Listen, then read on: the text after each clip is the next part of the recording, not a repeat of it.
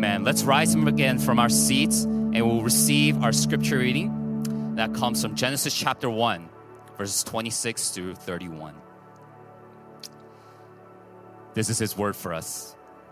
Then God said, Let us make man in our image, after our likeness, and let them have dominion over the fish of the sea, and over the birds of the heavens, and over the livestock, and over all the earth, and over every creeping thing that creeps on the earth.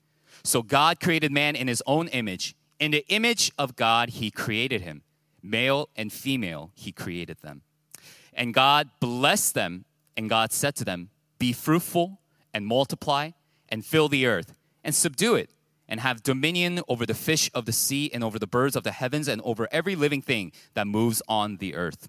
And God said, Behold, I have given you every plant yielding seed that is on the face of all the earth, and every tree with seed in its fruit. You shall have them for food, and to every beast of the earth, and to every bird of the heavens, and to everything that creeps on the earth, everything that has breath of life. I've given every green plant for food, and it was so.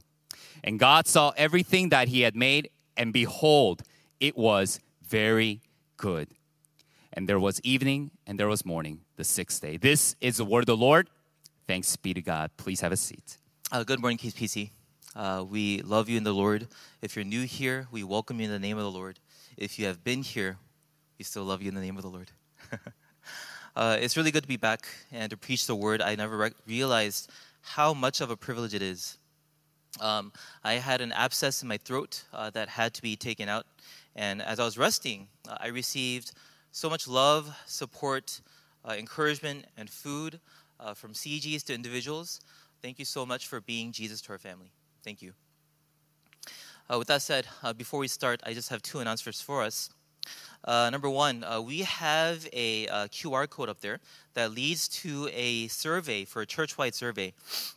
the EC team is currently running a survey uh, of our EC ministries to see how healthy our church is and to see how, pe- how much people belong and also the challenges of our community. So we're really interested in getting all of our feedback. So far, um, all of our leaders only responded, and based on that feedback, we look like the best church in the world because the leaders are really excited about it. But uh, we want to have a more uh, a comprehensive picture of what KCPC feels like in various aspects. So please uh, join in on the survey and give us your data points. Uh, that'd be wonderful. Also, number two, a very important uh, announcement as well. Uh, we are having a retreat in July 7th through 9th. And uh, this will, the deadline for it was last week, but we've ex- extended for one more week so that everyone can go. Uh, remember that we have children and they're paid for free. Their, their costs are covered, and they will be having a professional VBS program just for the kids. And so we will uh, really have so many benefits during this retreat as we focus on resting well and listening to the Word of God. Please come. Retreats are not just for memories, but they're also for spiritual memories with God and we know we need that. So please come. Uh, sign up at ec.kcpc.org. Now, with that said, uh, Let's give God all the glory for finishing the book of Matthew. Uh, that was a wonderful series to be in. Uh, but now we're starting a thematical sermon series for three months, uh, from June all the way to August, on the Missio Dei, the mission of God. Uh, uh, when we say missions, we often think about just pure evangelism uh, and the Great Commission to make disciples, where Jesus tells us to go out and make disciples of all nations. But as we go from Genesis all the way to Revelation, which is, which is what we're going to try to cover in three months, uh, we'll see that the segments of Scripture that reveal the fullness of God's mission for humanity, what He hopes to accomplish in us. And when we see that, we'll recognize it's not just a task of evangelism, it is something much more holistic. And this will explain the purpose and the direction and the meaning of our lives as well. And so I pray that this would be a time to bless all of us to have a holistic understanding of my identity and my purpose and my function. Let's pray. Heavenly Father, I pray that your word would be powerfully revealed. I pray that light would be cast upon formerly dark corners of our imagination and our mind. Uh, that we'd be able to confess, I never knew that God intended so much for me. I never knew that my life would be so breathtaking of an adventure. I never knew that there's something beyond church and Sunday that extends to all of creation and Monday through Friday, all the way to Saturday, that God has a will for me right now. And so, Father, as a congregation, we pray together and we confess together may every fiber of my being be for your glory. May every corner of my life reveal the goodness of God. And let there be a beautiful consistency in what we proclaim and what we hear and what we believe and what we do. Let there be consistency, Father. For we cannot play games in this short time that we have on earth. This is not a human endeavor. Holy Spirit, you must do this. So, Father, I rely upon you to open the Word of God that hearts would be put on fire today to understand your Word and respond by knowing and trusting Jesus Christ. We pray this in that beautiful name. Amen. Amen. Uh, we are starting with God's mission in Genesis to and through Adam. Uh, Adam, a very famous character, right? Now, the questions that people have about the book of Genesis today are very, very different uh, from back then. Uh, today, we, we speak English, and it is a noun driven, uh, factual, and scientific language. And so, when we ask questions about Genesis in English, in the English language, we ask questions like who, what, when, where, why, how. And we force, we put violence on the book of Genesis by forcing it to answer things that go according to the scientific method. But we go back a few thousand years to primitive humanity. And they are asking things according to a Hebraic sense. They're trying to figure out who is the most important question? What event and what narrative am I involved? What narratival flow is my life caught up in? And as they're asking that question, they're asking things like Who am I? Am I carelessly thrown into existence? What am I supposed to be? What am I supposed to do? I have time and energy, and there's unruled nature in the world. There's the sun beating on my forehead, and the moon comes out at night. I don't know what to do unless there is a paradigm and a mandate and a direction to live for. But before scripture answers who I am, it starts out with this In the beginning, God created the heavens and the earth placement my we would ask you know what is heaven? What is earth? And we're sipping on you know you know kombucha you know with, with our yeti bottles and air conditioned room because we have the luxury to ask all these questions about details and and statistics and realms. But the question we should be asking and the focus that we should be going towards is who is god that he would create the universe and me? And what does that mean for my life Scripture tells us that the origin and the first reference point of humanity is God. And it must be God in order to understand who I truly am. And so, only after introducing the Creator on the sixth day, then the focus shifts to us. And so, in today's passage, God tasks Adam, He gives him a mandate, a function, a mission. And the first mission given to us, which is called the cultural mandate, cultural, which means to cultivate the world. That's the mission given to us in order to respond to the question who are we and what are we made to do? Our original primordial function, what is that? It is to cultivate the world, it is the cultural mandate. So, what is this mandate? Three things. Number one, let's get verse 26 to 27 we are made in God's image to represent Him, to represent Him fully, right? So often we hear, what does it mean to be made in God's image? We're different from other animals, and people stop at a few things. They're like, okay, we're smarter, there's intellect. We utilize it better for tools and, and technology. Other people say we're emotional beings. Maybe animals have emotions and it's not expressed too well, but we have emotions. And also, we have a highlighted tendency to create moral rules. But it also means that we're also relational, man and woman, right? And so we have a relational capacity. But here's the thing though there is a fifth component of being made in the image of God that defines why we need qualities one through four. Why are we intellectual? Why are we emotional? Why are we moral and value assessing? And why are we relational? Because there is a function and a purpose God gave to us, which is to reflect His character, His creative genius across all activity and creation, to show who God is to the world. That was our original task to show the beauty of our Father across the whole universe. That's basically what it means to be made in God's image. With all these qualities that we have, that we wouldn't squander it for our selfish purposes, but to show God to the nations.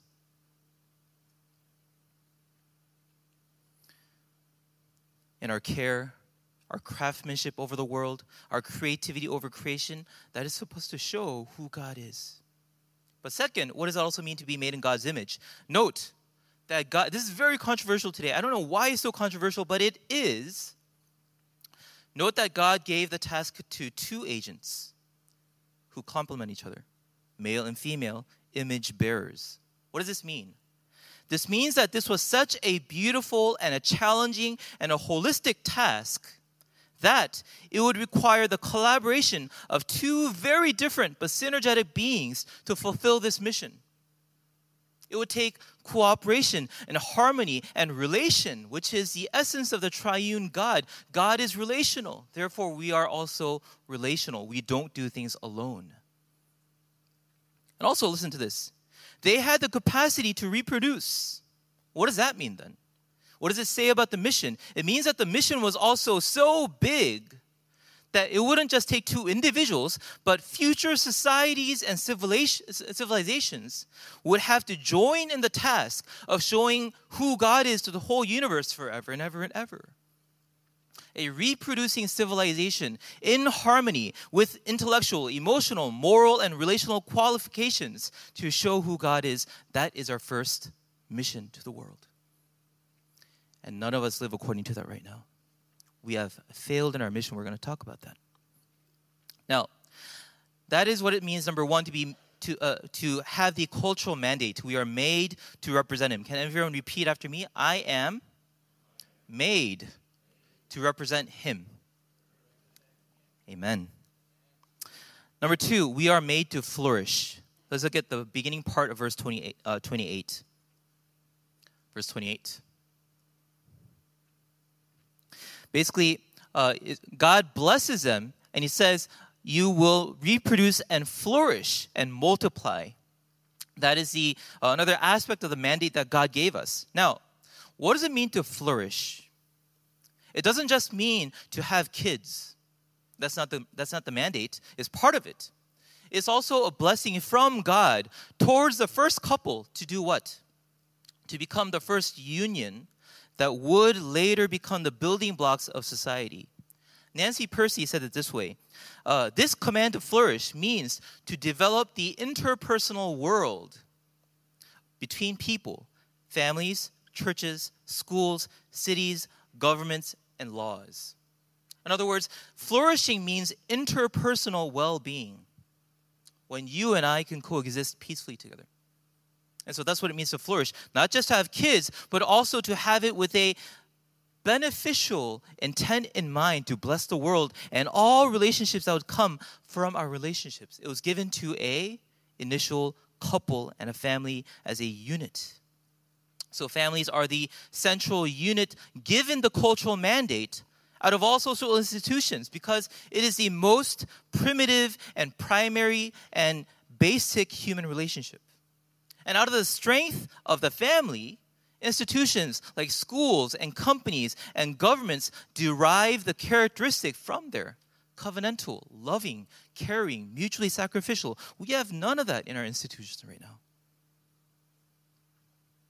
Whenever a Christian steps into a relational, interpersonal environment, what happens? We are to promote the welfare of everyone in that environment. When Christians walk into a wartime situation, peace must happen.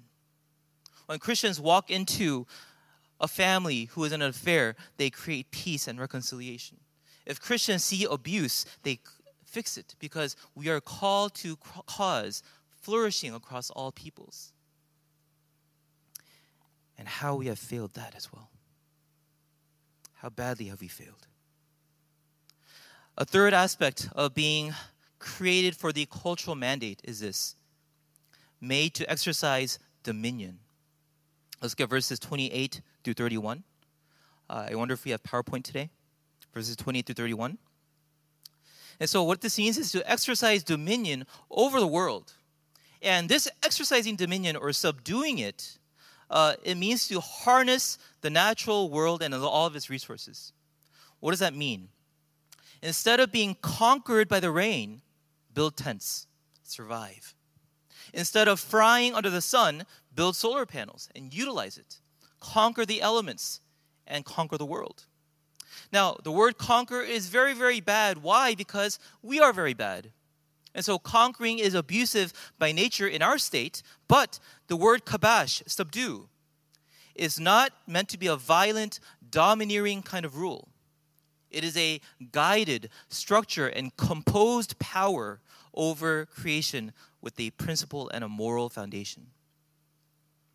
So, remember, God makes humanity on the sixth day, and He gives them the cultural mandate. What, af- what happens right after the sixth day after today's passage?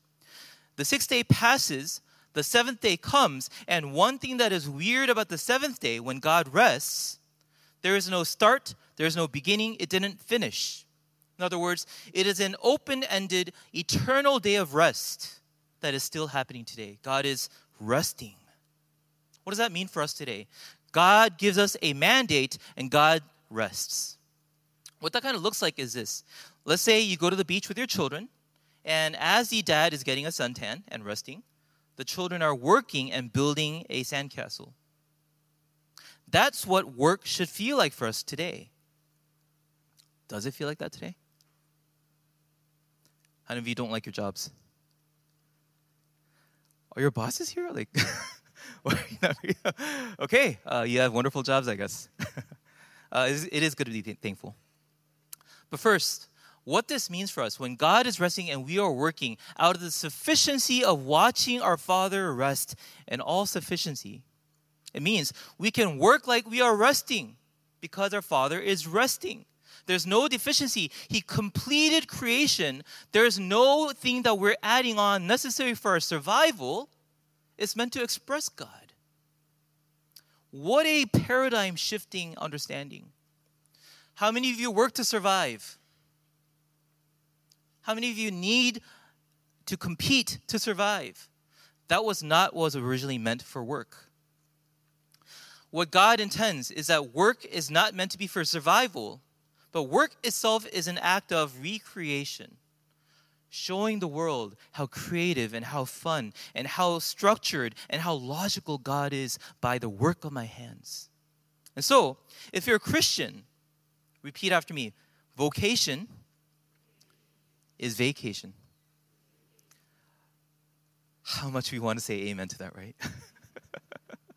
no one said amen. Vocation is vacation if you believe in Jesus. Why? You will survive. Why? Oh, you a little faith. Don't you see the sparrows? Don't you see the grass? God will take care of you, made in his image. Why work then? If you're a Christian, you believe in Jesus, and God provides you, why work? For his glory. Amen. We need to recover this. We need to connect Sunday to Monday to Friday and then know how to rest on Saturday. We're connecting a theology of creation to a theology of worship, to a theology of work, to a theology of rest, so that every day of our life, when we go to heaven, means something. It's like, what if Sundays only count when you go to God and God's like, uh, you lived week per week? what happened to Monday through Friday? Here's the answer knowing the cultural mandate gives you an edge on how to understand what my function is if I've been restored as the image of God. And without that, jobs kill you, jobs define you, jobs enslave you, not bless you. We need to understand this. Number two, when God is resting and we work, what does that mean? We also work as vice regents, representatives of God in His stead. In other words, we are meant to replicate and faithfully show the world God's rule. So, as soon as Adam is created, what does he, what does he start doing? He names the animals.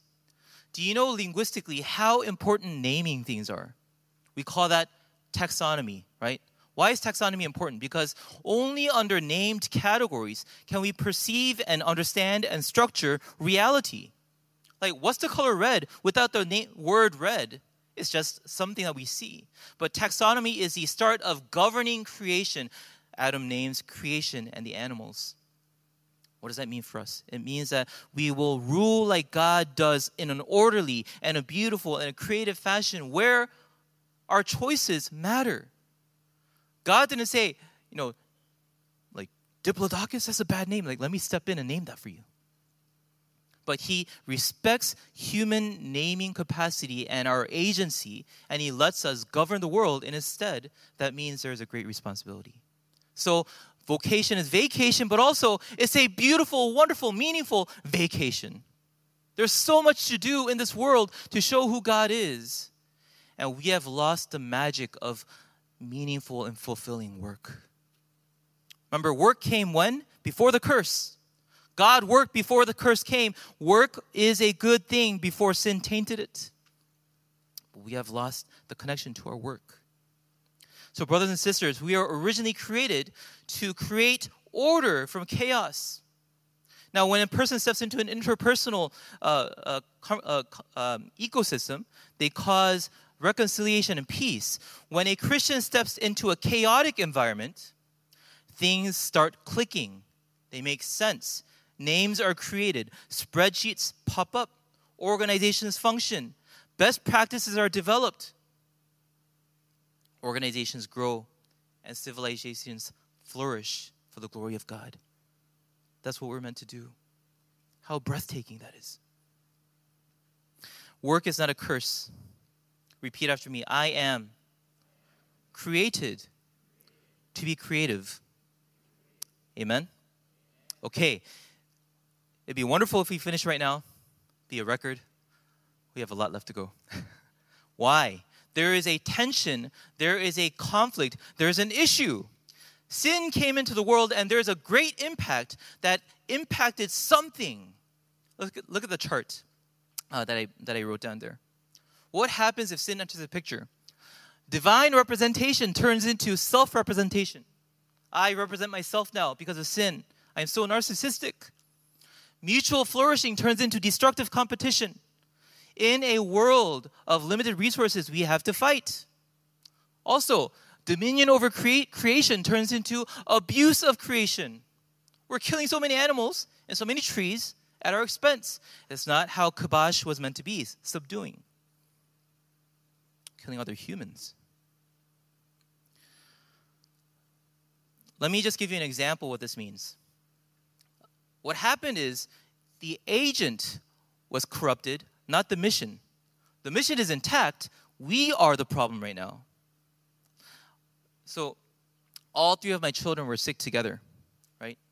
Uh, and so they had strep throat, and I had the abscess. And so we were all able to take a really good look at, at each other for about a week. And so I was watching them in their natural habitat, not at school, at home. And boy, it was really interesting. Uh, so it was oddly quiet. So I told them, go make something awesome with Legos, right? Uh, so we had a bucket full of Legos. And I later noticed, uh, like after the second day, they were trading Lego pieces, right? And so Ethan is big. Uh, he could monopolize the pieces. And he started trading with his sister, Ilya, because Ilya is formidable she's smart and she knows how to tell on him and get him in trouble. So there was fair trade happening there. But then Ariel, who is uh, inarticulate and very young and doesn't know how to voice her opinion, she got a very bad deal. She didn't get any Lego pieces. So, being the smart girl that she is, she goes to the refrigerator, gets all the snacks, and starts trading snacks for Legos. Uh, it didn't work out. they weren't hungry. And so Ariel later starts using force to break all the pieces. And then when I came down, uh, it was chaos. They would all run to me talking about their grievances, how angry they are. I noticed. I noticed what I was seeing. I, I realized I was witnessing what? The creation of a currency and a counterfeit currency, a market and a black market, exchange rates, trade, mafia like coercion, corruption, and monopolies. I'm sure if we had one more week, I would have seen something like the Enron scandal. That's human nature. We are excellent at systematizing, excellent at finding out what to do, but we are corrupt. The Lego mission wasn't compromised. My kids are sinful, as well as I. What does that mean on a global scale? The mission is still intact. We are compromised. And so what happens? Instead of representing God, we become our own point of reference. I, I, I. We are so narcissistic now. Because of sin, we don't want to reflect anyone but myself. And because we are the reflection of God, what happens when you put two mirrors together? They have an infinite uh, reflection that goes down to a deep, dark pit. There's no end to try to reflect myself. That's why we're always searching for the key word of this year or this century identity. We're always looking for identity. Who am I? What am I? What ethnicity am I? What sexual preference do I have? What characteristics do I have? We're obsessed with myself because, because we're not looking to the owner's manual. We've lost our reference point and we become an infinite pit of me, me, me.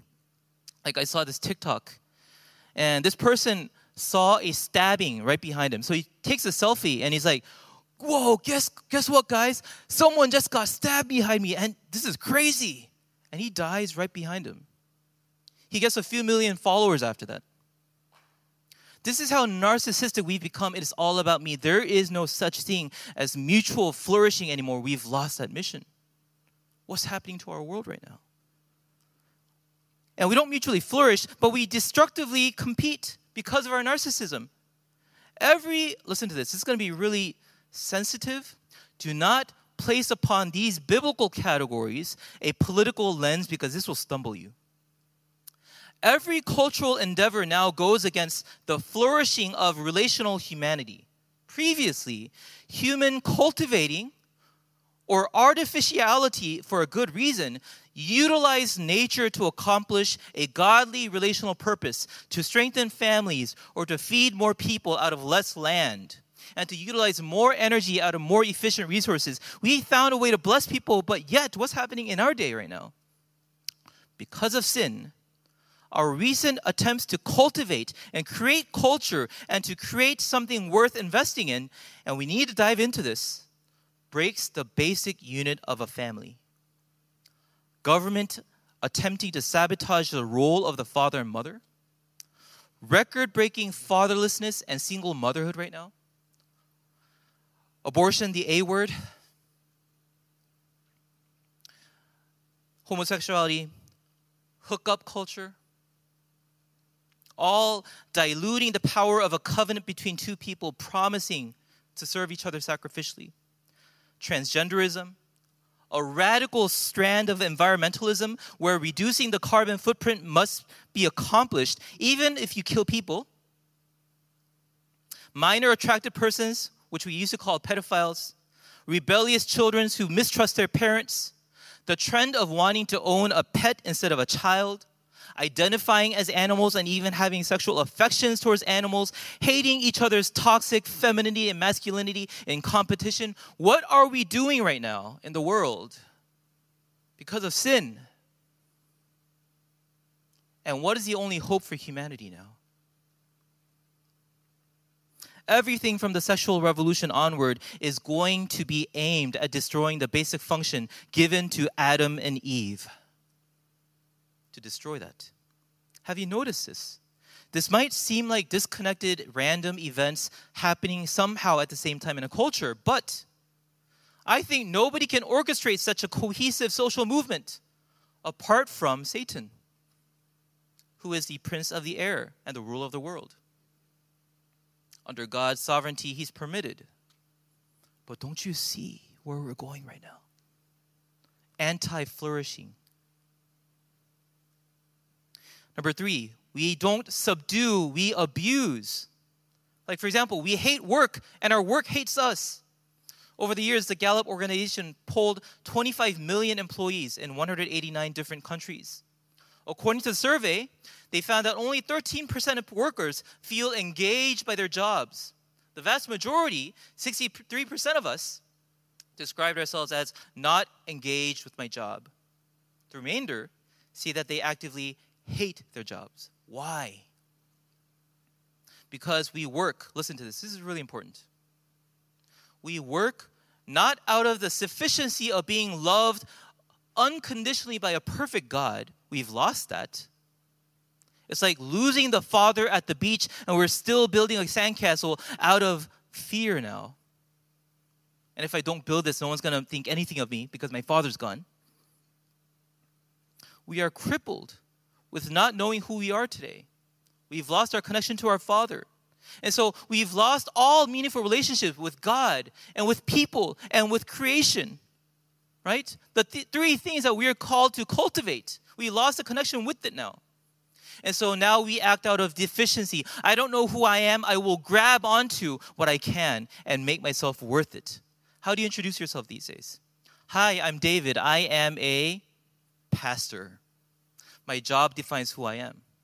What you contribute to society defines who you are. How much merit you offer, how much money you make defines who you are because you don't know what it means to be unconditionally loved by a perfect father. You have to earn someone's favor all the time. That's why it's so hard to form small groups here because you are conditioned by the world to think you have to contribute X, Y, and Z to be loved. We say here, no, you are unconditionally loved by God the Father in Jesus Christ. What a different game that we're playing right now. What a different world that we're living in. So, out of our deficiency, what do we do? in our work, we feel threatened if I lose control or if I feel my identity is under attack or if my value and competence is under attack. So what do I do? If, I, if I'm threatened, if, it, if they threaten, threaten to take away my Lego pieces, I break it all. I become angry and abusive and manipulative. That's why I don't govern the world, I abuse the world out of my crippling sense of deficiency. Why do we crush our children? Because I haven't fulfilled my dream, they can fulfill it for me. Why do I crush my spouse? Because they are responsible for my happiness. They must make me happy. That's why most marriages break up. And because of sin, listen to this. The three branches of government, if they merge so that one fallen sinner holds the sword of executive power and the pen of legislative power and the gavel of judicial power, you've seen dictatorships and what that can do. They abuse. We divided those powers. We made government small because we know how fallen we are and how abusive a fallen person can be is so as long as we are sinners. I'm afraid of big governments. the ideal form of politics, I believe. I'm sorry we're going into this, and, and I pledge not to talk about politics. But Christianity relates to morality. Morality politics is corporate morality. They have an overlap. I must preach into the culture then. Right? Okay, I got one yes. Come to my apologetics class in July. You'll see the intersections. We have to learn this. And so the best form of government right now is what? any form that leaves the church alone to engage in the Great Commission. Amen? Anything that lets the church redeem fallen human beings so that they can restart the cultural mandate when Jesus comes back, that is the only way of surviving right now. And so God invites us right now to receive his reign and his ownership and his creator, creatorship over us. And our cynicism about politics and government right now comes from, listen to this, never having a perfect president or a perfect prime minister or a perfect king. They are all abusive. We don't trust anyone. We need Jesus. We've been crying this out no matter what kind of government we've had from the past 6,000 years of documented human history until now, even proclaiming this at DC, we need a perfect leader who cares absolutely for everyone and has the time, energy, and power to care for everyone. But that day is coming. The final point I want to talk about is the gospel's restoration of the cultural mandate. Repeat after me the gospel turns the cultural mandate into the Great Commission. Amen? Listen to the problem we have right now. Okay, we are all in big trouble. The mission is intact, but the agent is compromised. If you're in a James Bond film, and let's say you fail the mission, then what does M say to you? I never knew you. Uh, you're disowned. Uh, the British government has nothing to do with you because we want to protect the integrity of the mission. But what does God do? God, okay, I can't just say this quickly. Etch this into your heart, okay? God cares more about you than your productivity. Can you really believe that? A child does not have to impress his father. Creation is meant to enjoy God, not fearfully give him everything as if he will be bettered by what I give him, but to enjoy that relationship with him and act out of the sufficiency of that in creativity. When we sinned, the Hebrew word for sin is kata. What does that mean? Kata means mission failure. Did you know that? Sin doesn't mean doing X, Y, Z. That's a very shallow definition. Sin means failing the mission. No matter how close you get to fulfilling a perfect society with perfect people, no matter how close you are, it's still sin if you miss. And if you shoot the opposite direction, it's still sin. You failed the mission. But when we failed the mission, God didn't say, okay, I'm going to disown all humanity to protect the mission. Instead, He abandoned the mission. He even abandoned Himself. He gave His only Son to restore the image bearers of God. So God set upon a cosmic mission to restore us broken image bearers to fully be restored. This shows what we are not just agents. We're not just warriors or soldiers. We are someone worth giving your son up for. What categories does that fall under? We are beloved children of God. That's why he gave his son Jesus, because we are not just functional workers, we are beloved. And that's the one thing that you have to understand to be restored. God loved you so much that He gave you Jesus Christ so that you wouldn't be defined by your productivity. You wouldn't be defined by what you offer, but you'd be defined once again by the one single reference point God the Creator and His Fathership over you. And without that root being reconnected, we are doomed. We call this the gospel. The good news of Jesus Christ that God loved you so much more than the mission and so much more than your productivity that he sent his son Jesus Christ to fully bear the curse of division from God and nature and creation so that we'd be restored to God, people, and nature. Let me give you a quick uh, tip. If you ever feel dehumanized these days, don't buy more stuff.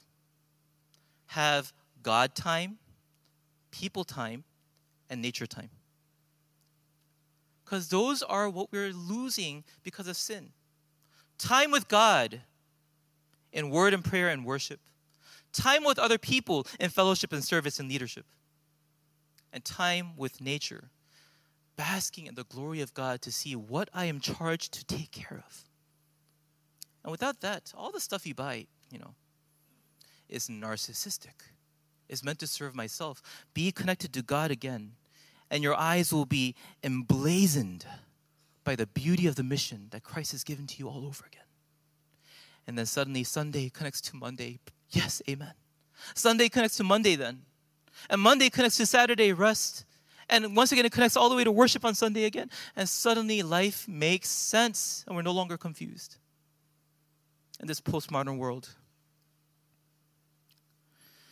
God invites us now if you believe in Jesus Christ, to be fully restored as image bearers of God, who was created, connected to God and people and nature all over again, God now invites us to join the mission of the Great Commission. For the great purpose of restarting the cultural mandate, when God's kingdom comes, He gives us a great commission go and make disciples so that they would be restored unto their full image, recover their full capacity, recover their full function, so that the universe will flourish once again That's why we evangelize. Because the mission is still intact, the agent is compromised. Let's look at the screen. Today, our biggest task is to fuse the cultural mandate and the Great Commission, connecting the two.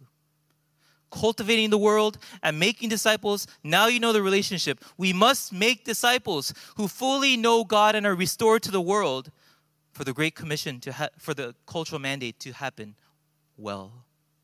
The agent must be restored.